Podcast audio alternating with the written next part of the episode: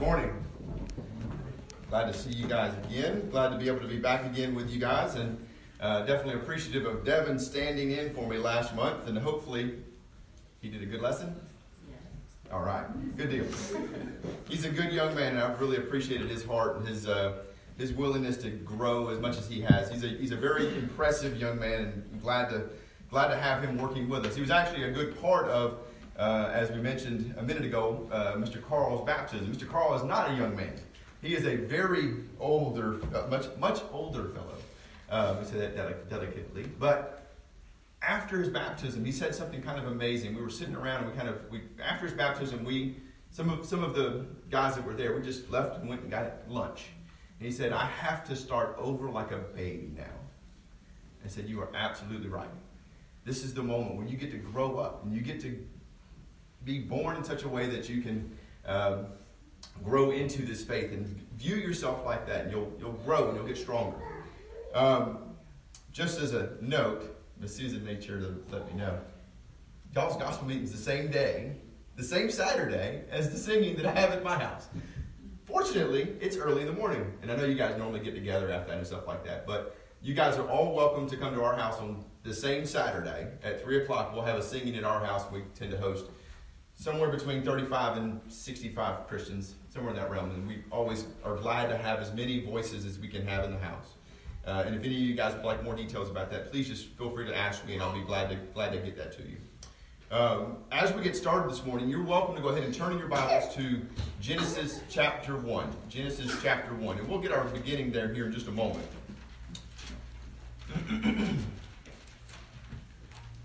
We'll get our start from there in just a moment. So I've titled this lesson, "Allowing God to Be Our Author."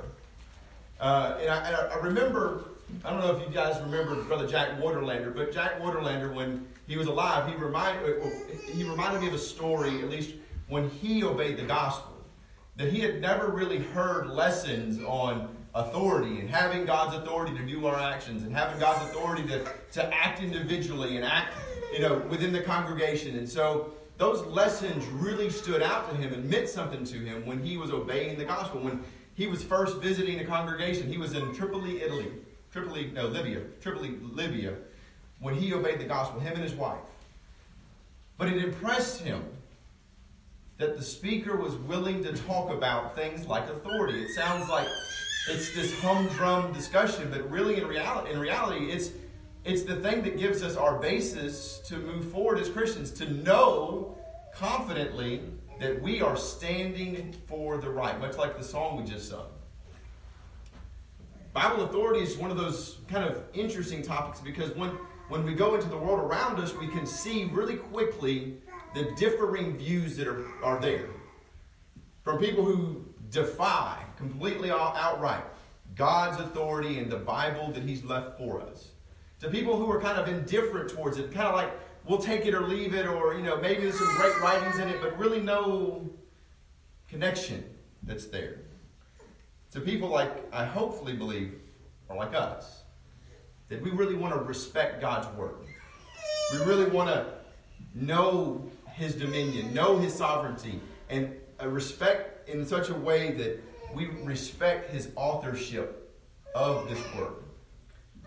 Sometimes we think about the Bible in such a way that we think about the 40 different writers of the Bible, and we think about the 1,600 years that it took to write it, and fail to see that God is writing all of it. If we don't see Jesus, we don't see God within the text of our Bible, then we're reading our Bible wrong. We've got to go back and see how God plays into everything that he's saying. Every word, every chapter has a story that we need to know. I'm going to start like this. Little backstory for me. I always like backstory for some reason. When I grew up as a child, I wasn't raised in a Christian home. I wasn't raised knowing the Bible. I wasn't raised memorizing verses. My wife was. I wasn't raised around singing, making melody with your heart. My wife was. I wasn't raised to go to Bible class and get the encouragement and the fortification that our young ones can. My wife was. I was raised My mom and my dad really didn't care where I went to church. If there was a lady down the street going to church, I could go with her. If my friends were going to church somewhere, I could go with them. If a lady she knew from the restaurant was going to church, she would come pick me up and take me with her. But I remember things from that time period of my life. I remember a Baptist church that I went to at one point in time that every Sunday, the preacher was so boring, I slept on the front pew. I remember all of the festivities that the church would have, the Halloween, and the Christmas, the Thanksgiving, the Easter celebrations that they would have within the congregation. I remember when I was 10 to 14 years old, I was going to this Episcopal church. And I remember the priests would actually give you wine to drink for the Lord's Supper. And I remember that being the reason I wanted to be there. I remember after the service at that church that they would serve wafers, like vanilla wafers, with lemonade. And that being like, okay, the service has got to get over. We've got the wine. Now next it's lemonade. I remember those things. My parents really didn't care. They just knew I was going to church. They were indifferent towards my soul. I remember this Episcopal church. There was this building, there was this 4-story building that they owned that was like the place where you had Bible class. And I remember like several times, I think it was through the year, maybe it was like in spring and summer or something like that, I don't remember what it was. They would have these things called lock-ins. And all of the group of like kids that were from 12 to 16 or whatever it was would come and stay at the building overnight. And the chaperones were supposed to be there to provide rule and provide discipline, provide a place of comfort, a place of goodness, wholesomeness.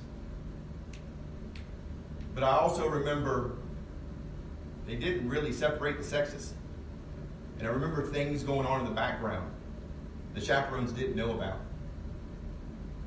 This all done within a church, within a, I'm going to put bunny ears, church.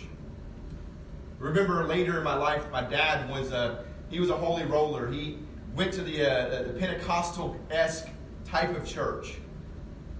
All the charisma that you want, all the songs that you want, all the band that you want.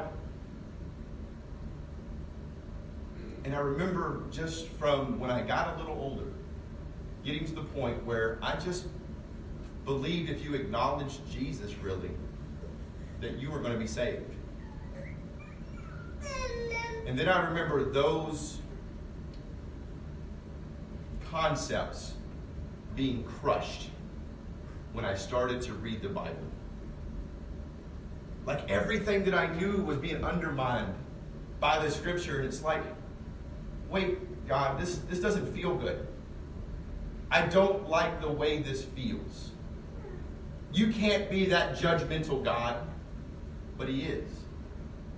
You can't be that God that says these things are bad, but He is. You can't be that God that says these wholesome activities have a time and a place elsewhere, but He is. I remember thinking when I was being baptized, when I was coming to Christ, that my parents had done such a disservice to me. And I remember thinking about them. My dad, who's Pentecostal-esque, holy roller. My mom, really indifferent, but kind of a Baptist in the background. Coming to the realization that they both are not in heaven. So when I say this is real, I mean this is real. I've had to accept that as a fact of life for me. But I accept God's authority. And whatever He says is okay with me. And I want us all to kind of bury that within us, to have that foundation as a background for each of us. That whatever God says, His judgments are right. His judgments are what I need for salvation. However that conflicts with my life, I need to accept that. I had no fundamental anchors within the Bible when I met my wife.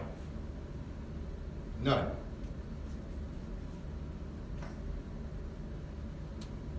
Today, I just really want to start the conversation. I don't want to go through fully the conversation. I think there's time to come to flesh out what it means to have God's authority and to respect his authorship. Today, I just kind of want to start the conversation by looking at Genesis chapter 1. Let's realize that God is the author of life. Genesis chapter 1 proves that God is the author. And what does it mean to be an author? Being an author, I mean, if you think about a person with a book, the person uses their mind to write words down in such a way that others can understand it. It maybe draws pictures or colors pictures in a way that our mind can really receive and understand the message that's there. To author something is to communicate effectively with somebody else. And think about, as we start the beginning of Genesis chapter 1, how God has communicated his creation to us. It says in verse 1, "In the beginning, God created the heavens and the earth." Realize, God put into motion all the things that we see around us. Thousands of years ago, and I'll say somewhere between 7,000 to 9,000 years ago, if you look kind of biblically, chronologically, God created the world. God set this creation in motion. In the beginning, meaning a time before time, space, and matter. You know, we have this, and we have this. But this was a time when that wasn't present. A time before time, space, and matter. A point outside of the natural realm, a realm that we've never really been a part of physically, before the before. Y'all catching where I'm going? God being outside of the creation. In the beginning, God, who's present and existing in this realm, in this, before the universe ever comes into existence. Created, he made, he built, he designed, he formed, he organized, he produced, he shaped, he composed, he fabricated, he brought into being, he gave life. In the beginning, God created the heavens and the earth. The universe, the things that we can look in our telescopes and see so far away from us. In the beginning, God created the universe and this little patch of dirt that we get to stand on. Verse 2. The earth was without form and void, and darkness was over the face of the deep, and the Spirit of God was hovering over the face of the waters. And God said, "Let there be light."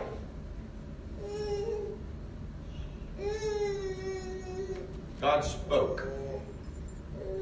We find in John chapter 1, these words were Jesus. God spoke. He communicated. Right? The natural world listened. And light came. In the beginning, God was there. He created the world.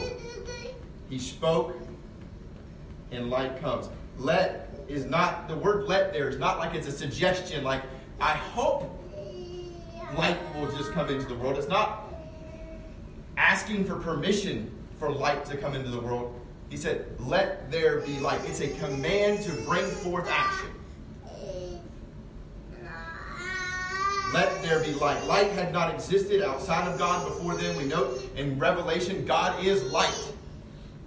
And yet God's now providing light as a part of the creation.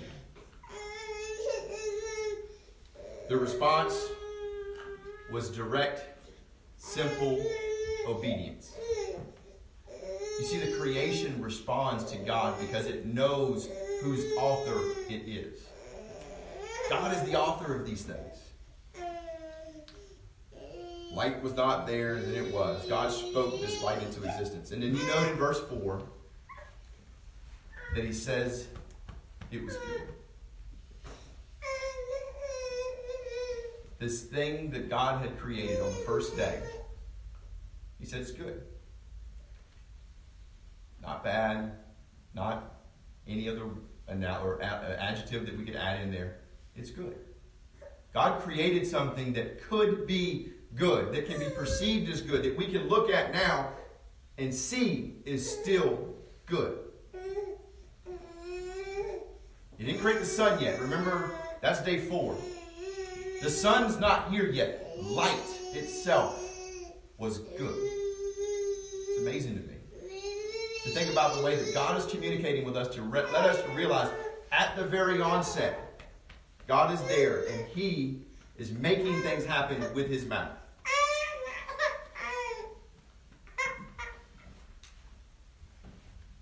Why is it that we struggle to obey God as the author of life?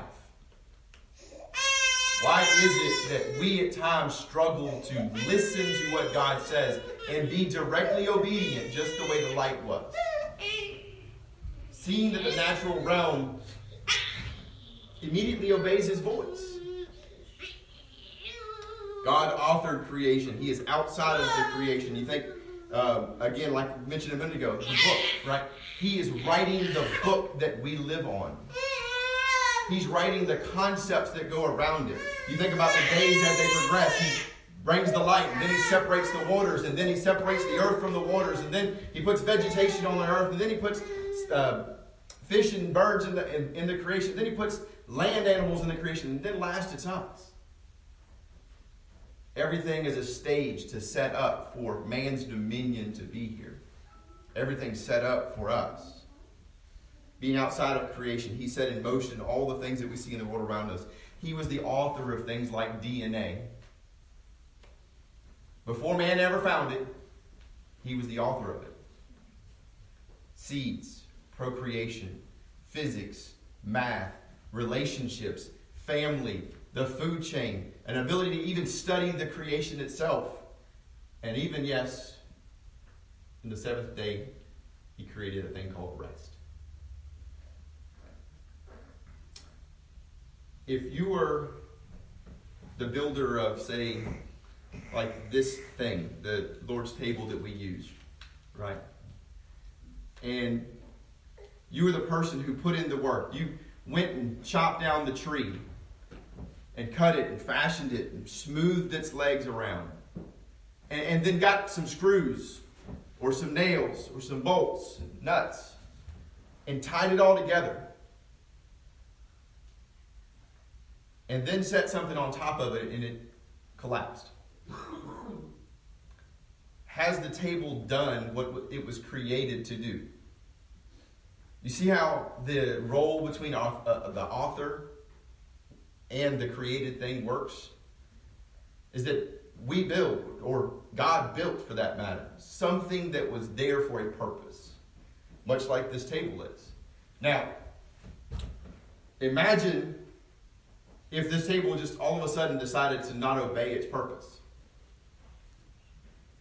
We would either chop it up and get rid of it, throw it in the trash can, or maybe even rebuild it to get it right. Doesn't that sound like us? That we have wrecked our lives, that we've done things that have been, let's say, rebellious towards God? Since God is our author, and since he has the right to be our authority, why is it so hard sometimes to listen to what God says and just simply do? I'm going to ask a question about a couple of verses here, and I want us to think about it for just a brief moment. How hard is it to be slapped in the face and then give the second cheek? Because God told you to do that, right? How hard is it to be hit in the face? Let me ask the little one that's maybe a little bit more prevalent. How hard is it to forgive somebody? Do we carry around the burden sometimes of not forgiving somebody for something that they've done to us? How hard is it to forgive it? Luke chapter 17 verse 3 says, if your brother sins, rebuke him, and if he repents, forgive him. How hard is it to forgive? But you see how difficult it is we make it. Right? It's when I put myself in the middle. That the author is no longer, the created being is no longer accepting what the author has said.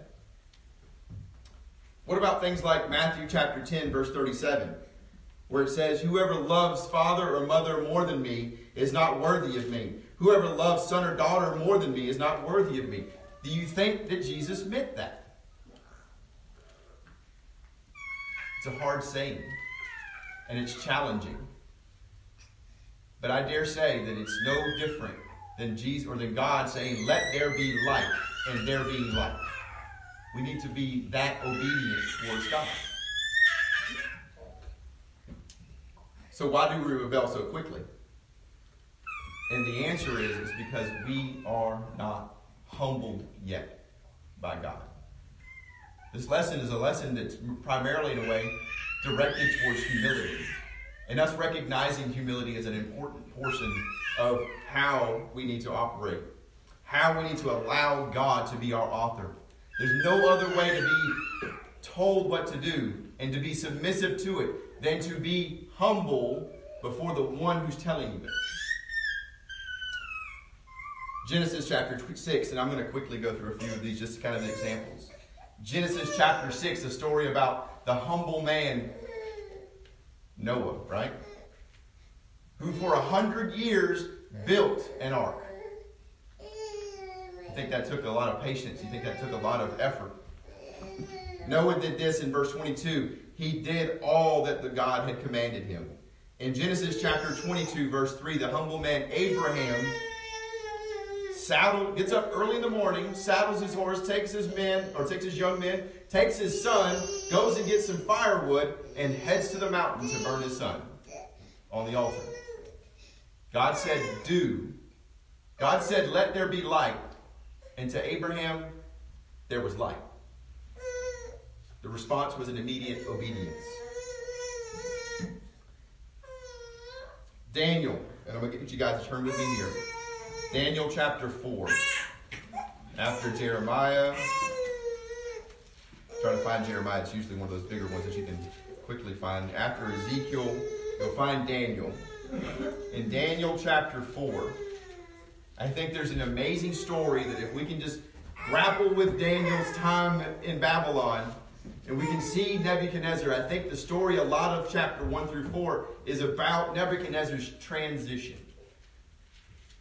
At the onset, Nebuchadnezzar's proud.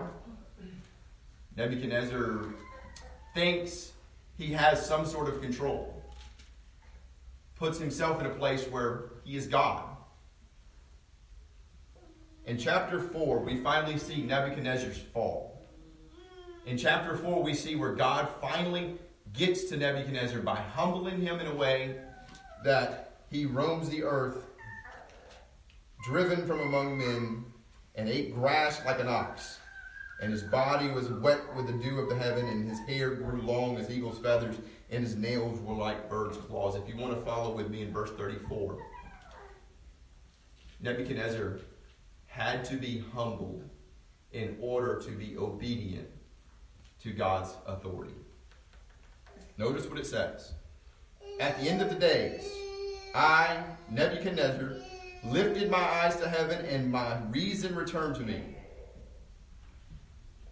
And I blessed the Most High and praised and honored him who lives forever. For his dominion is an everlasting dominion, and his kingdom endures from generation to generation. All the inhabitants of the earth are accounted as nothing. And he does according to his will among the host of heaven. and among the inhabitants of the earth, and none can stay his hand or say to him, what have you done? Nobody can raise a challenge to God. And Nebuchadnezzar had to be humbled in such a way to learn the lesson. Let's not have to be humbled in that way to learn the lesson that when God speaks, we simply obey. God is the author. We need to note his authority. We need to listen to his judgments, his commandments, his inescapable conclusions, his consequences, that if we do right or we do wrong, will we defy God like Nebuchadnezzar did for the first 4 chapters of the book? Or will we be submissive and respect God's authorship like he does here? Nebuchadnezzar humbles himself so far that he's saying, none can stay his hand. That we are as nothing. He finally realizes his position in life. And that's nowhere close to God. He's speaking from such a high place that we need to just simply listen. So with that knowledge, what do I do? What do I do knowing that God created the world and that he can humble me in such a way that he can drive me to go eat grass like an ox? What do I do? Because we're Christians. And we've, in one way or shape or form or another, we've obeyed God through baptism. I'm hoping the majority of us here have. We've obeyed God, being submissive to him in such a way that we bury ourselves in Christ. But do we really fully accept his authority? Turn with me to Colossians chapter 1. Colossians chapter 1.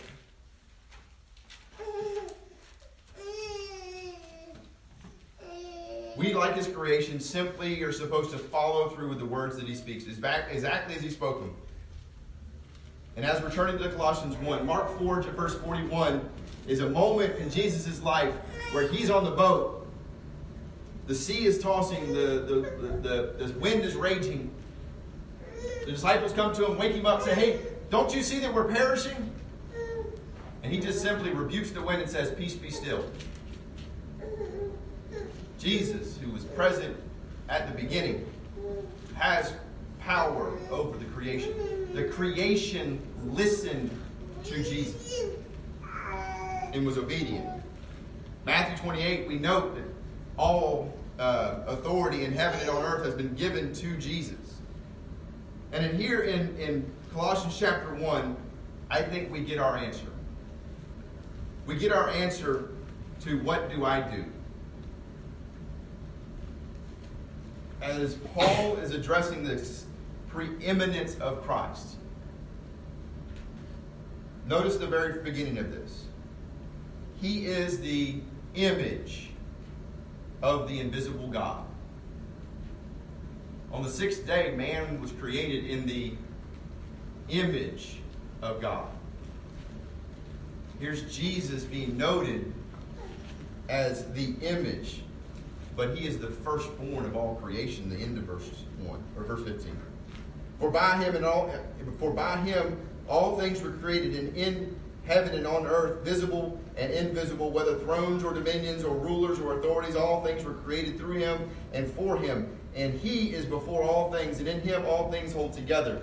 And he is the head of the body, the church. That's us. He is our head. He is the thing that leads us. He is the thing that motivates us. He is the thing that moves us. If you were just a head, you'd be dead. But Jesus created the church. And we are that church. We are the thing that listens to the body, or the head. Much like your head, your mind tells you when to breathe without you knowing. And then when you want to pick up your arm, it communicates it to your body. And when you want to walk, the brain communicates that to the body. And when it senses pain, that pain goes to the brain and then back down to compensate for it. Jesus is the head, and we are the body. We are the church. He is the beginning, the firstborn from the dead, and that everything he might be preeminent.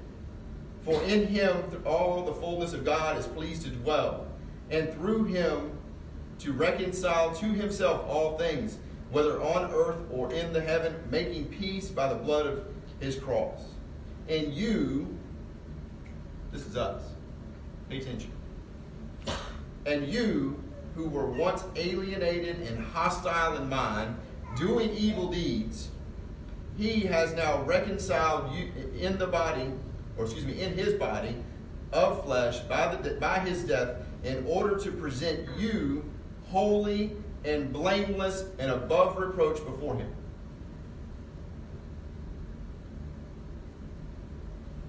When man sinned in Genesis, man received condemnation. It could be noted as, and it was bad. When man was created on day 6, it wasn't just good. It was very good. Man's sin separated himself from God, separated himself from the authority that God had created. The law. Remember, don't eat the tree. Place enmity between us, meaning us and God. But Jesus wants to present you holy and blameless as an obedient servant to God. To be once again called good before God. To once again be accepted by God. To once again finally be the light when God says, "Let there be light." If indeed you continue in the faith and stable and steadfast, not shifting from the hope of the gospel that you have heard, which has been proclaimed in the creation under heaven, which I, Paul, became a minister. Not only does he want us to become holy and blameless at one moment of our life, just when we come out of the water, he doesn't want just that moment. He wants everything about your life to be holy before him, to be continue in the faith, to be steadfast, to be stable, to be grounded. He wants you to be the light. When he says, "Let there be light," that's what the author gives. Last passage. Well, not the last passage, but close to the last passage. Colossians chapter 3.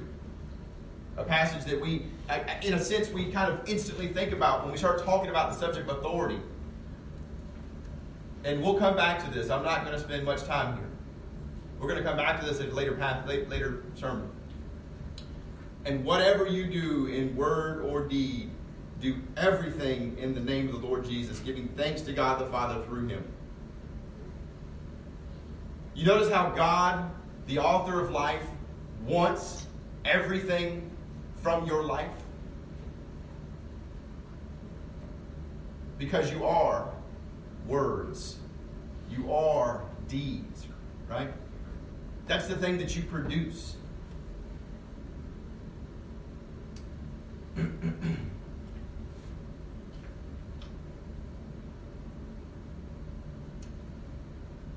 Individually, we think back to the slap I mentioned a minute ago, Matthew chapter 5. Individually, we have the responsibility to react in such a way that God would want us to react. Regardless of the scenario, in word or deed, do you think that when we get slapped that we're allowed to mumble something under our breaths? Or become defensive? You see, word and deed. You become obedient to God, that form of doctrine in which He's taught. Word or deed. As a congregation, on the other hand, sometimes things are a little different. Individually, I can respond pretty quickly to something that's coming against me, right? Congregationally, typically decisions are calculated, they're prayed over, they have time. But when things individually happen to us and challenge our faith, we have to be able to be responsive quickly. And I'll take you back to Daniel for a moment, just thinking. Remember when the command came out, Daniel chapter 6, no worshiping other gods, no praying to other gods. And what did Daniel do immediately? He went back to the place he prays all the time, sits in the same tower with the same windows open to pray to God. He was still obedient to God. Regardless of what man comes up with, he was still obedient towards God. In the heat of the moment, he responded because he had already made the decision in his mind before the event that I'm going to be obedient to God. Congregationally, sometimes things take a little longer. In word, in deed. What about our worship? Is our worship meeting the word and deed that God's desired from us? Does our worship on the first day of the week come from the heart? Or are we just singing words to say words loudly in a different pitch? Are the words coming from our heart? When we're listening to the lesson, which I know is hard, especially when I'm preaching, are we listening to change our life and listen for tidbits that we can anchor our soul further with? Are we listening to the Scripture and seeing where the Scripture can modify my life to make it closer to God?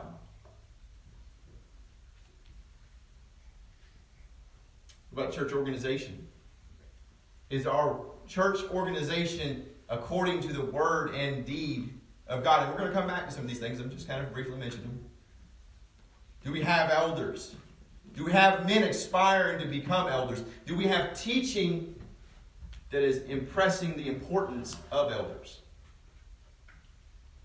Do we really want to be organized according to the word and deed that we're supposed to?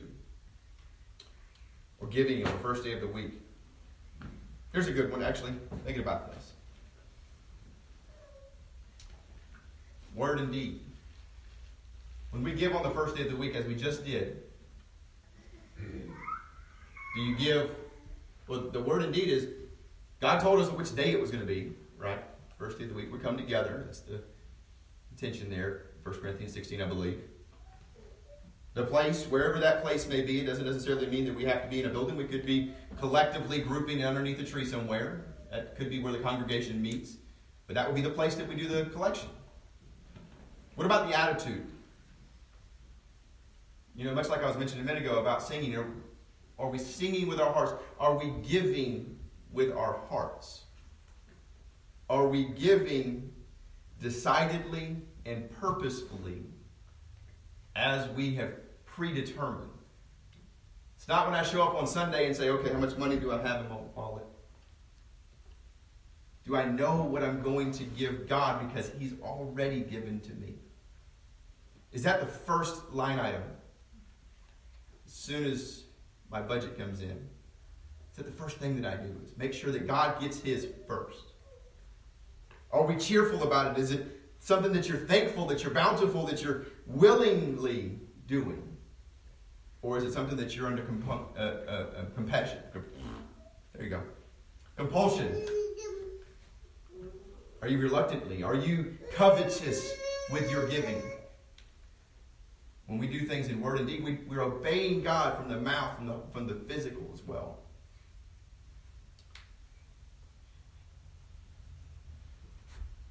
What if all of a sudden the men of this work said, this congregation up in Atlanta is going to send us some funds, and we're going to use those funds to support the work here. What if all of a sudden, instead of giving on the first day of the week, we are now taking from somewhere else and saying it's funding the work here? What should we do? Because we know we can't find that concept in Scripture. And we'll talk more about that. We know we can't find the sponsoring church arrangement in Scripture. I would say we follow Malachi chapter 1's example. Who's going to shut the doors? Who's going to stop this mess? Because you see, we need to be about word. Indeed, we need to listen to what God says and just be simply obedient to the direction that He's given.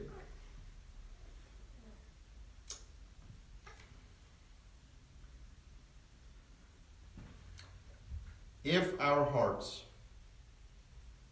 are truly humbled by God's word, if our minds are truly humbled by God's truth, then we'll accept whatever God's judgments are on any given subject and be willing to follow through with them to the extent that He wants us to carry them through.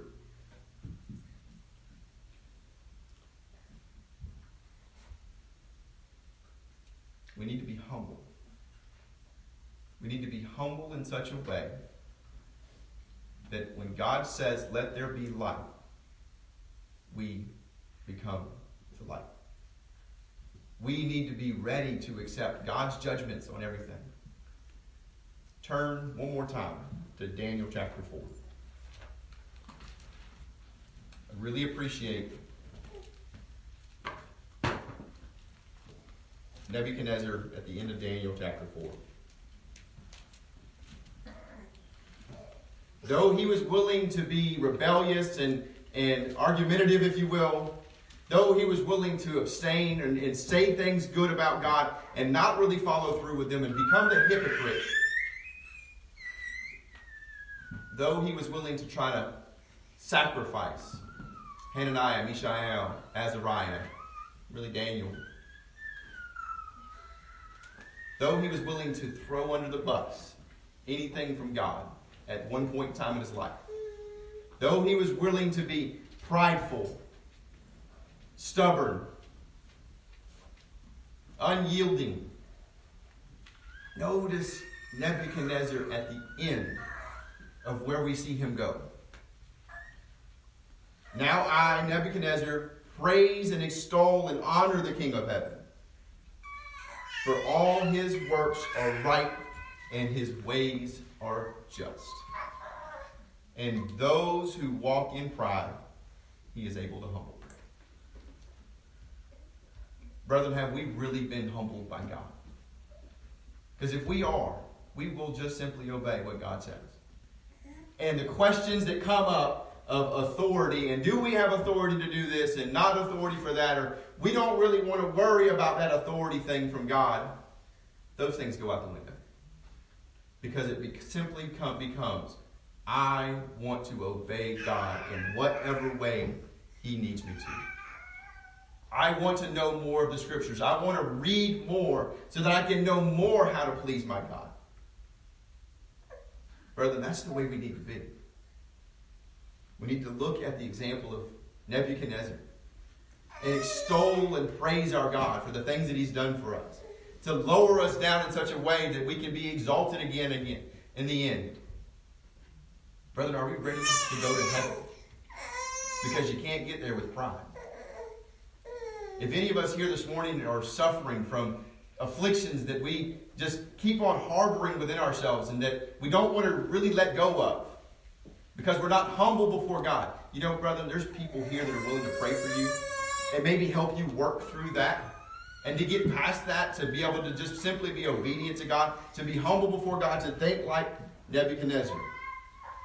For all His works are right and His ways are just. Repentance is so hard. But once you do, is so easy. Because once we repent, it's so easy to just follow what God says. We can be built back up with God. If there's any here that's fallen victim to any kind of way, it needs to be restored in any kind of way, whether or not it's baptism into the body of Christ or being restored to the church through repentance, please come forward as we stand and sing the song that has been selected.